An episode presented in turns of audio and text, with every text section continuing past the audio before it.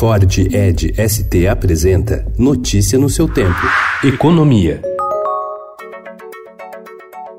A equipe do ministro da Economia, Paulo Guedes, vai buscar negociar ajustes no relatório da reforma da Previdência com o relator da proposta, o deputado Samuel Moreira, do PSDB de São Paulo. O relator e o secretário especial da Previdência, Rogério Marinho, já conversaram informalmente nesse fim de semana, depois das duras críticas ao parecer feitas por Guedes. Ao Estadão, Samuel disse ontem que está aberto ao diálogo. Nesta segunda-feira, o relator se reúne com sua equipe para fazer um balanço.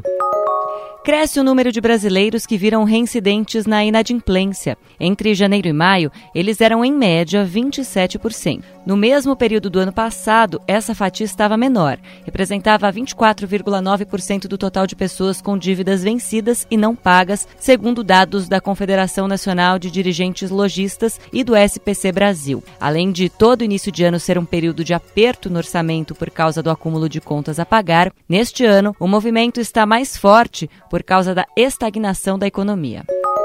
Uma falha no sistema elétrico deixou toda a Argentina sem energia ontem, em pleno domingo de Dia dos Pais no país. Segundo autoridades locais, a rede argentina entrou em colapso pela manhã.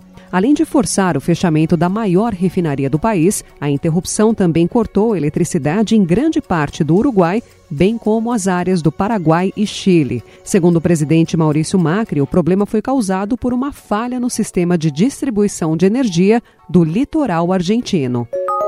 Ex-diretores do Banco Central se dividem sobre quando a instituição deve começar a cortar a taxa de juros básica da economia, a Selic. Enquanto uma ala defende uma redução imediata ou ao menos uma sinalização mais firme sobre o começo desse movimento, uma outra parte avalia que o Banco Central deve manter a estratégia adotada até agora e esperar uma definição sobre a reforma da Previdência para rever sua política monetária. A próxima reunião do Comitê de Política Monetária, o Copom, do Banco Central, começa amanhã. Notícia no seu tempo. É um oferecimento de Ford Edge ST, o SUV que coloca performance na sua rotina até na hora de você se informar.